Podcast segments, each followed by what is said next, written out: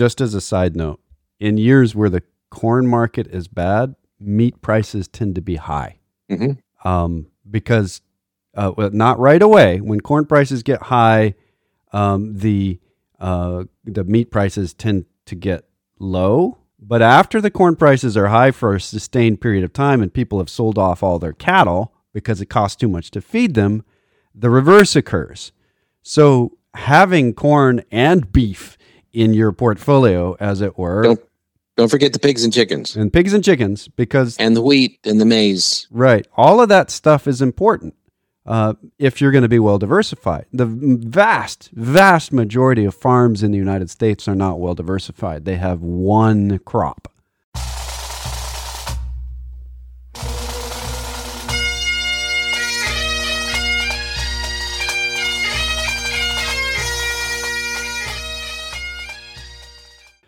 Once more under the breach, dear friends.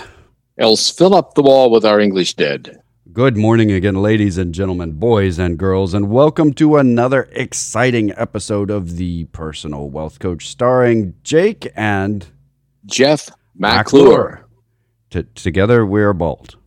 And we have learned through diligent effort and long practice to say our last names together. Yes, occasionally. Right. Uh, when we are in top form, we can, in unison, say our names together. Yes. Yes. Which is a lot more difficult than you might think it is because we're in different places and there is a significant lag between one and the other. Yes. If you've ever watched, uh, well, everybody has the 24 hour news channels as they talk to each other across satellite and they say, Hello, Janet. Please proceed.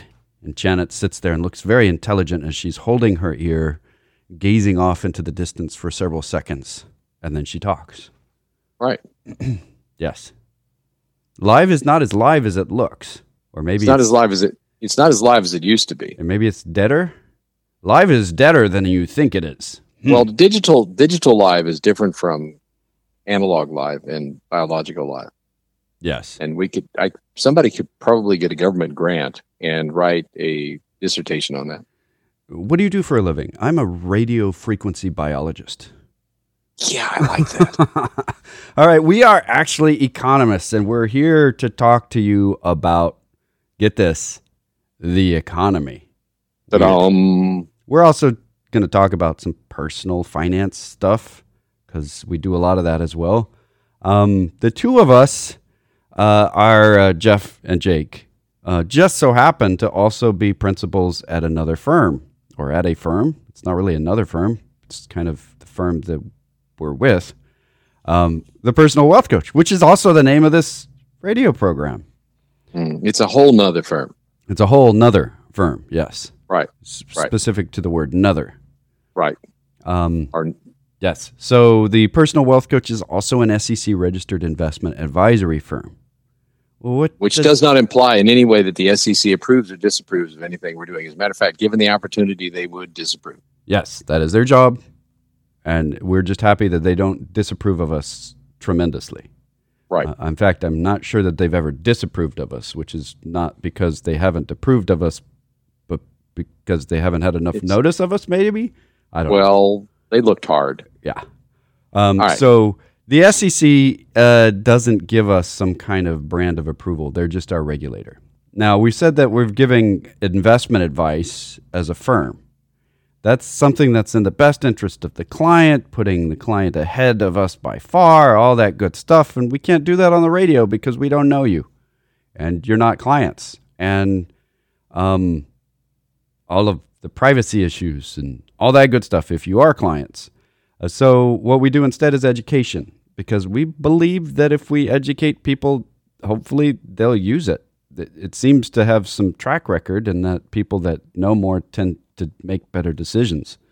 I know this is weird stuff. There's got to be a study on this too. Uh, do you have another disclosure for us? Well, the information that we provide on this educational radio program has been obtained from sources we deem to be reliable, but we make no warranty or guarantee as to the accuracy or completeness of said information. Or unsaid information?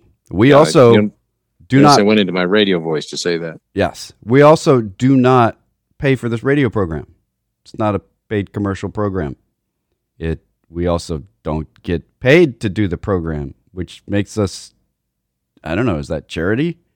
Pro bono. Pro bono. Uh, we do advertise on the station for the program, as does the studio. They we have all been advertising this for a long time. We've been doing this program together since 1998, and you had two years in advance of that where you were doing it on your own for an hour instead of mm-hmm. two hours. Right. So uh, we've been doing this a long time. We have another. We have another. We have several questions. Actually. Yeah. Yeah. We, the next one is uh, um, from Andy, um, and it, it is a, a, small investor whose portfolio is down thirty nine thousand from the first of, year, of the year. That's a lot. What should I be doing? Um, do you want to handle this, or do you want me to? Sure, I can take it. Without anybody that's down, anybody that's invested, whether you're in stocks or bonds, you're going to be down at this point. So it's a, it's actually a little late to make the assessment, but here's what we have said for a long time. I'm just going to reiterate what we said during the bull market. Number one, what are you invested in? Is it long term? Are you do, are you a long term investor? If you're a long term investor, then the price you pay for getting a long term return higher than zero, actually sub zero, at counting inflation, is that you're going to have market variance. And that variance is on the upside and it's on the downside. That means and the, over, the, the price to getting a, a long term return in the market is downturns in the market. It seems backwards, criti- but that's how you, that's what we it's called a risk premium in academia. It's, it is critically important to realize as an investor what you have invested is not money that is so important. Now, the it's got a valuation, it's got a price valuation. Uh, that if it's on a liquid investment in the markets, uh, you can see how much your portfolio would be worth if you sold it every day. But it's not money. If you put it in the bank, that's money, and you can see not what it's worth, but what money in dollars is actually there. There's a world of difference. Your house, whether you intend it as an investment or not, is an investment, and at least once a year you get an, an a, from the uh, county a number that says this is what my house is worth. Does that mean your house is money? No. Could you sell your house? Yes. Could you sell it for any specific amount? No, because market the, the housing market changes. It moves very slowly. It's not very liquid, but it changes. It's important to remember that when you commit capital to the market, when you take money and you turn it into capital, it's going to go up and down and it needs to be for the long term and when you're going to invest for the long term it's important that you think about what you're investing in it be well diversified it be something that is that is worth in your opinion in the future more than it is in the present and you're willing to wait for that. And last but not least and this is critical you don't think of it as money and you have cash reserves to carry you through a bear market. And bear markets typically last 18 months or so so you need to have cash reserves someplace to if you need it for income. Uh, we, we like to recommend something we call dry powder which is a liquid reserve in the portfolio if you're taking income out of it. And that liquid reserve is intended to preserve the assets rather than to go up with the market. So that when the market is down that's where you get your income. And when the market is up, you get it from the market and you pay back into um, the liquid reserve. Now, that implies that somehow we know the market's going to go up in the future, and the future is anybody's guess. Historically, the market has been a lot more up than down, but it's had a lot of downs. This is why we tell people to prepare if they're taking income by having either reserve in the portfolio or cash on hand. And that should be something you can measure on how many months of income do I have in there in a liquid position. We we like to start at an 18 month number, by the way, right? Because of and you that. need in your in your in your investment portfolio, we like to have 18 months of dry powder. Or we more. also suggest you have at least 18 months of dry powder. We also suggest you have reserves, particularly if you're in retirement and unable to earn money, that you have cash reserves to draw on in a down market. Do we know that the market is going to go up? No, I can't. I don't know the market's going to go down. I don't know anything about the future when it comes to the market. I can say that historically and economically, the stock market of the United States tends over long periods of time to reflect the economy of the United States. And the economy of the United States is in great shape. And if you don't believe it, get out on the highway and see that everybody is going somewhere to do something. Even I with- try to get it Even to a restaurant. gas is the price that it is, and with inflation the way it is, go find an empty parking lot at a shopping center that's open. And so, if the economy is going like gangbusters, that's an old term, and you own portions of company, that's what shares, that are in the economy and also doing well, there is a very high probability that you will do well into the future and you will make money. Uh, your money will make money, and that is that is the critical essence of investing. But it's really important again to recognize that money that is invested is not money that can be spent if I could go on a little longer, I use an analogy, and I've used this so many times, I would think people get tired of hearing it, but I'm going to do it again.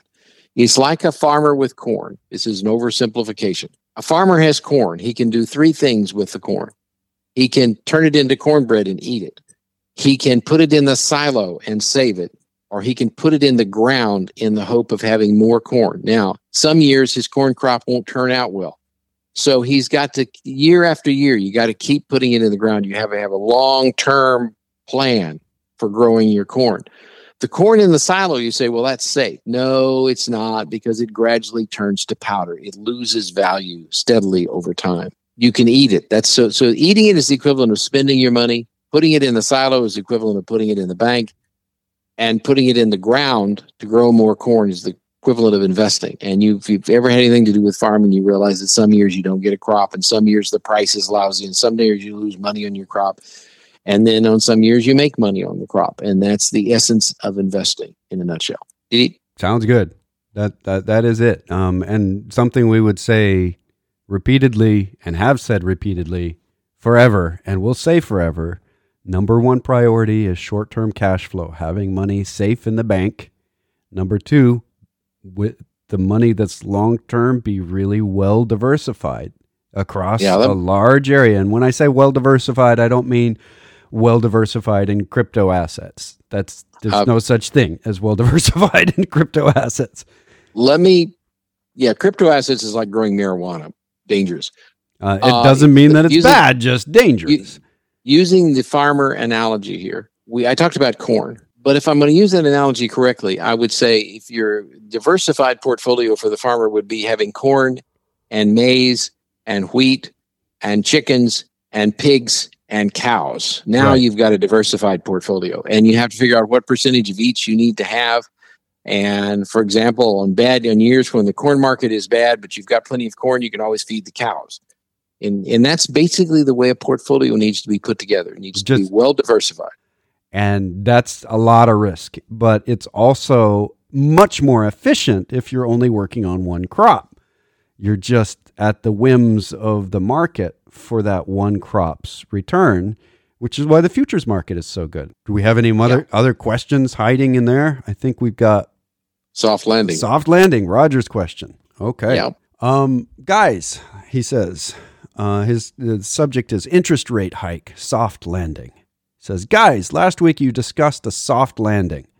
It seems that the Fed has borrowed is bowed to pressure and made an aggressive rate hike of 75 basis points. Will the Fed be able to moderate in the future, or does this indicate it's less likely there will be a soft landing?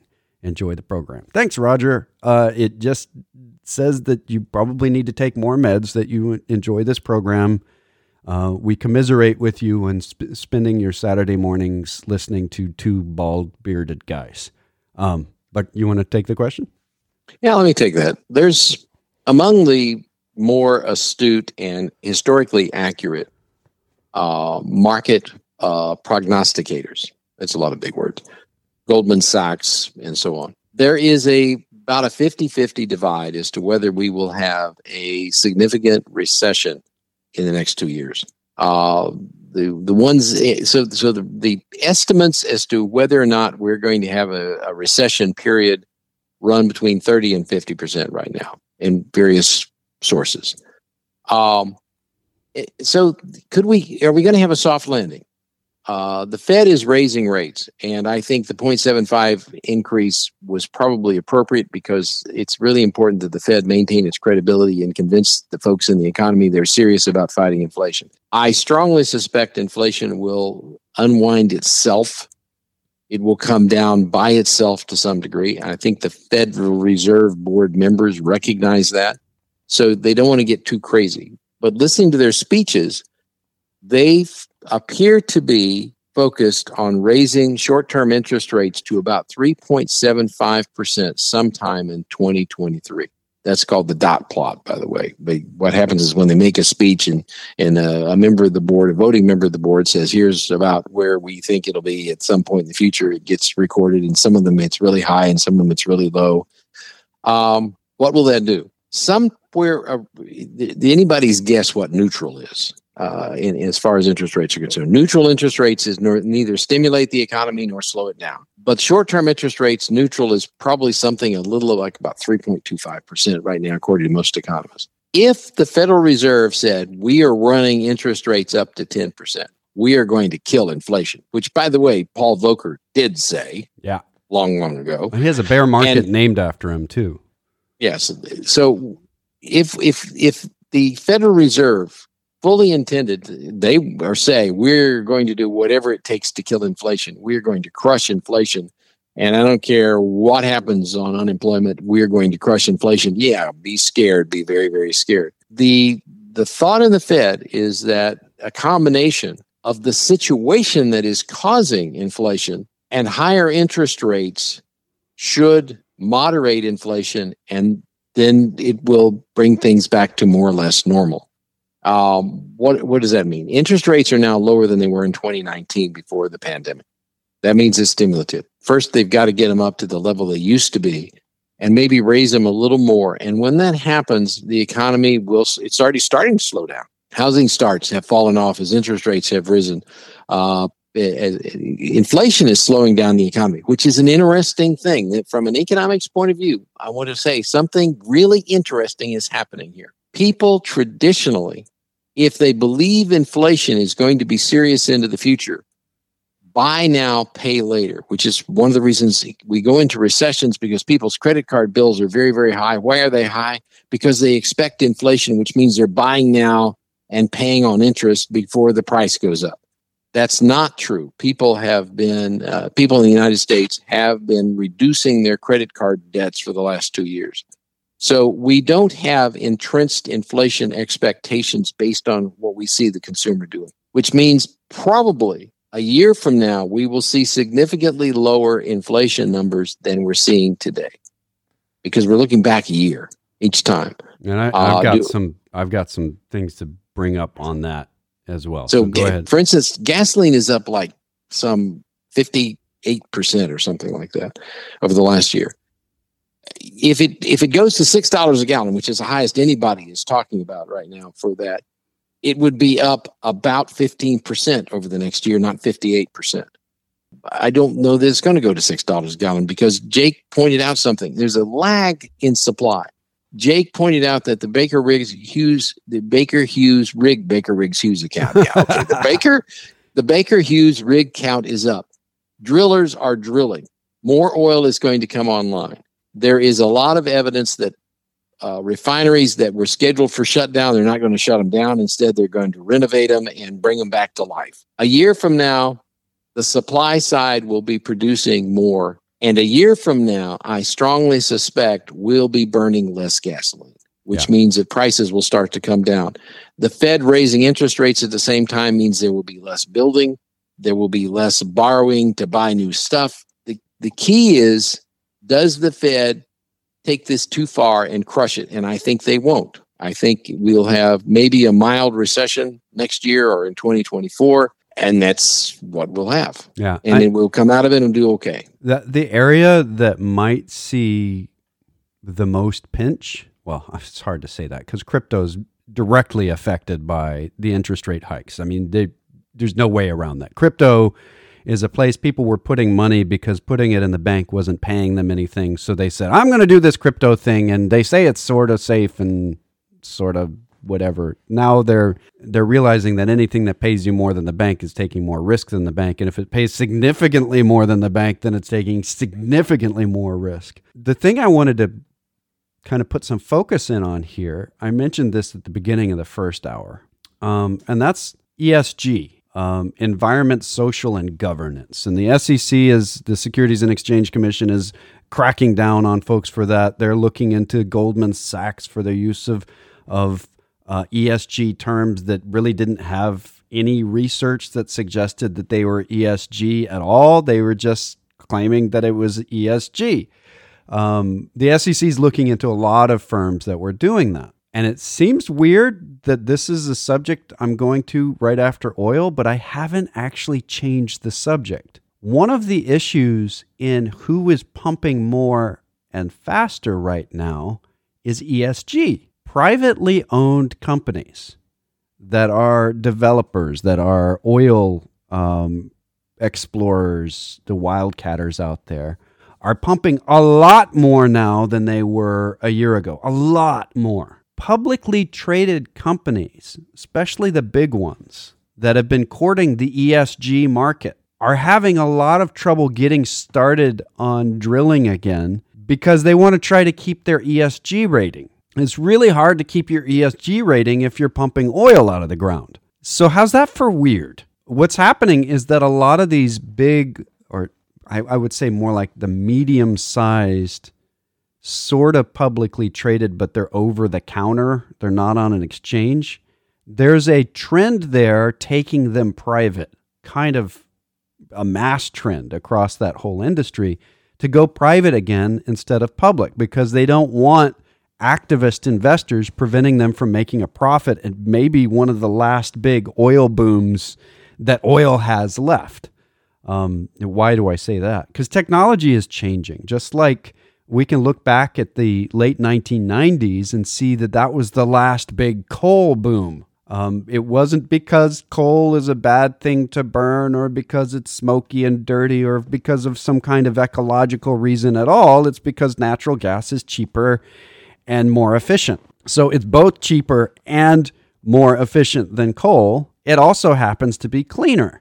So we can all pat ourselves on the back and say, look how environmentally sensitive we are. We're using this cheaper, more efficient thing instead of that dirty thing over there. Yes, we're very good. Well, the same thing's going to happen eventually to oil, not because it's dirty, but because cheaper and more efficient is coming. There are lots of folks have this week have come out with new versions of a solid state battery. Um, there's a lithium ion sulfur based uh, electrolyte that's being used that's increasing density. We're talking about hundreds of percent more density on these batteries, which means the holding and storage of power in automobiles is going to get more efficient, which means more people are going to buy them over gas powered stuff. If you can drive 800 miles before a recharge, it's a lot better than driving 200 miles before a recharge. Mm-hmm. Um, and, and so, kind of add that all together, ESG is preventing a lot of oil companies from making massive profits right now. Now, having said that, I have seen dozens of memes over the week on the internet about uh, oil companies making record profits while gas prices are high, and how is this not price gouging? How is this not price gouging? They say. Well, here's your answer oil is sold at an auction. That's how the market works. It's like the stock market is a big auction and a lot of things for sale at the same time. Oil is a more defined auction than that. People bid on oil. Let's say that you have your grandmother's piano at auction rather than oil. And it happens to be a time that a lot of people want pianos. And you put it up for auction, and a bunch of people bid on that piano. Why don't you take the lowest bid? That wouldn't be price gouging at all. Why don't you take the lowest bid for the piano? That would be really nice of you, right? But I doubt you will do it. The same is true for oil companies. When prices are up, they're going to charge you for those prices because you're bidding the prices up by wanting to use it when there's less of it around. Uh, it isn't price gouging if you're buying it at auction and enough people are, are, are bidding on it. Price gouging would be like Home Depot right before a hurricane says all of our lumber is now 400 times more um, valuable than it was. Pay or don't get any. There's laws against that. It's there's a a, a strange situation that's kind of an emergency occurring. Uh, that they don't let Home Depot and Lowe's triple the price of the lumber when they're in the path of a hurricane. In fact, there are laws that say they can't do that. They're allowed to raise the prices, but not be price gouging. So if the market is going nuts on lumber right before a hurricane in Florida, because we have uh, sanctions on some country that brings in a lot of wood, and we've decided that it's going to be harder to bring that in for whatever reason. Well, the price of wood goes up, lumber goes up. Well, Home Depot's allowed to raise their prices based on what they're paying for the lumber, even when a hurricane's coming. So that's the difference between price gouging and an auction market. And man, I see a lot of that where people are saying oil companies are raking in the profits and this is price gouging. How can they get away with this? Well, because you're paying them for it. If you don't want them to make a profit, stop buying gas. Well, I need to buy gas. Well, then you can put money into drilling for gas and then you could you could make the money. But that means you would have to put that money at risk. And part of the reason why we've had a longer ramp up to higher production here is that it was only 2 years ago that a lot of companies went bankrupt for trying to produce too much oil. And they said, "We're never doing that again." And so they're slowly increasing their production rather than quickly increasing their production and putting themselves at risk. So it's all reactions to things that have just happened rather than price gouging. The reality is that companies like to make profits. It's kind of why they're publicly traded, that they want to make a profit doing stuff. And two years ago, uh, who was the price gouger when they had to pay people to take oil off their hands. There was a negative price per barrel for about two weeks, where if you had a bunch of oil, you didn't have a place to put it and you were paying somebody to take it. According to Morningstar, the 15 year return of oil company stocks, the industry stocks, is 1.98% per year. That doesn't sound like price gouging to me. Uh, inflation's have- Inflation, it's about the same. Well, yeah, it's it's about the same as inflation. The ten year is two point nine eight percent per year. The last week, it dropped thirteen percent. The industry. Uh, so the three month return is one point one four. Year to date, yeah, it's up to twenty three percent. One year, it's up thirty one. But like Jake said, they were losing money hand over fist a couple of years ago. And uh, would it be hand under fist if you're well, losing the money? So maybe I, the, the, the head the, the tradition is hand over fist. Like I don't know sand through the fist. hourglass or through your hands. These yeah. are so, the loss of profits. Yes. The the fact is that the oil companies are not making excessive profits. They make a lot of profits for short periods. They're like farmers, like we was, I was talking about earlier. They make a lot of profits in some years and lose money in other years, and they just keep on peddling. It's kind of like looking at one month of the year to determine whether or not the federal government is going to be in debt. If you look at April, it sure looks like they're really profitable and they'll never have to be in debt again because that's when all the taxes are due. if you look at, at a county and you say, um, how sustainable are, how well are they going to be able to pay their um, their interest on this municipal bond, and you just look at January for their revenue uh, will you see all the tax revenue come in in January? Um, that that is not a good way of looking at it. It's seasonal. Let me let me throw something else in there, and this is a response to one of the questions we addressed last hour. Uh, Mark Hulbert, who has been writing a column in the Wall Street Journal for many, many, many years, and who has published a did he send us a for question? Many, no, no, but he has an answer. Oh, okay, okay. Um, he published in the new in the in the Wall Street Journal a very interesting statement.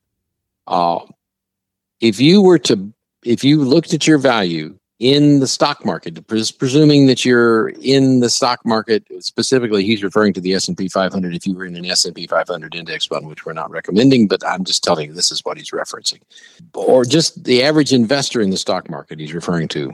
If you looked at your value the day after the market drops 20 percent in 10 of the last 12 markets, a year later, you had a 22 percent, 22.7% gain. Now, in two events, and I can even tell you when those were, it was 1973 and 2000. It took more than a year for you to make a profit, but you made a profit. So that is that's solid history. Now, I'm not telling you what's going to happen in the future because I don't know what's happening in the future. And as I've told many people over the 40 years I've been doing this, if I could tell you what was going to happen in the future, you couldn't afford to ask me. Uh, but the, the point is, this is this is not a time to consider bailing out. This is a time if you've got the ability to do so and you're an interested in a long-term investor, it's very very simple. If you're crazy, if you thought investing at the end of last year at the tail end of a bull market when the S&P 500 had risen dramatically was a really good idea. The stock market is having a 20% off sale. If you think buying stocks, if you thought buying stocks was a really good idea late last year, it's by definition a better idea right now. Yeah, I'm not suggesting you out buy you, you go out and buy stocks, but I'm just telling you this is certainly not the time to sell. There are a lot of companies out there with a price to earnings ratio in the single digits. Mm-hmm. What does good that companies. mean? these are good companies that are profitable, and a lot of companies that are now worth more more just by selling their assets than what the market is valuing them at. There's there's a subject, a very tiny piece of information that I have been watching for a long, for some time now that I think is significant. And it's just kind of one of those things I stick in the background and say, that's very interesting. And you have to be a bit of a geek to appreciate it, I guess. Over the last year or so, well, I don't think it's been the full year. Um, it's been since November of last year. Export prices have risen faster than import prices. For example, in May, the price of exports from the United States just in the month of May was 2.8% higher than it was the month before.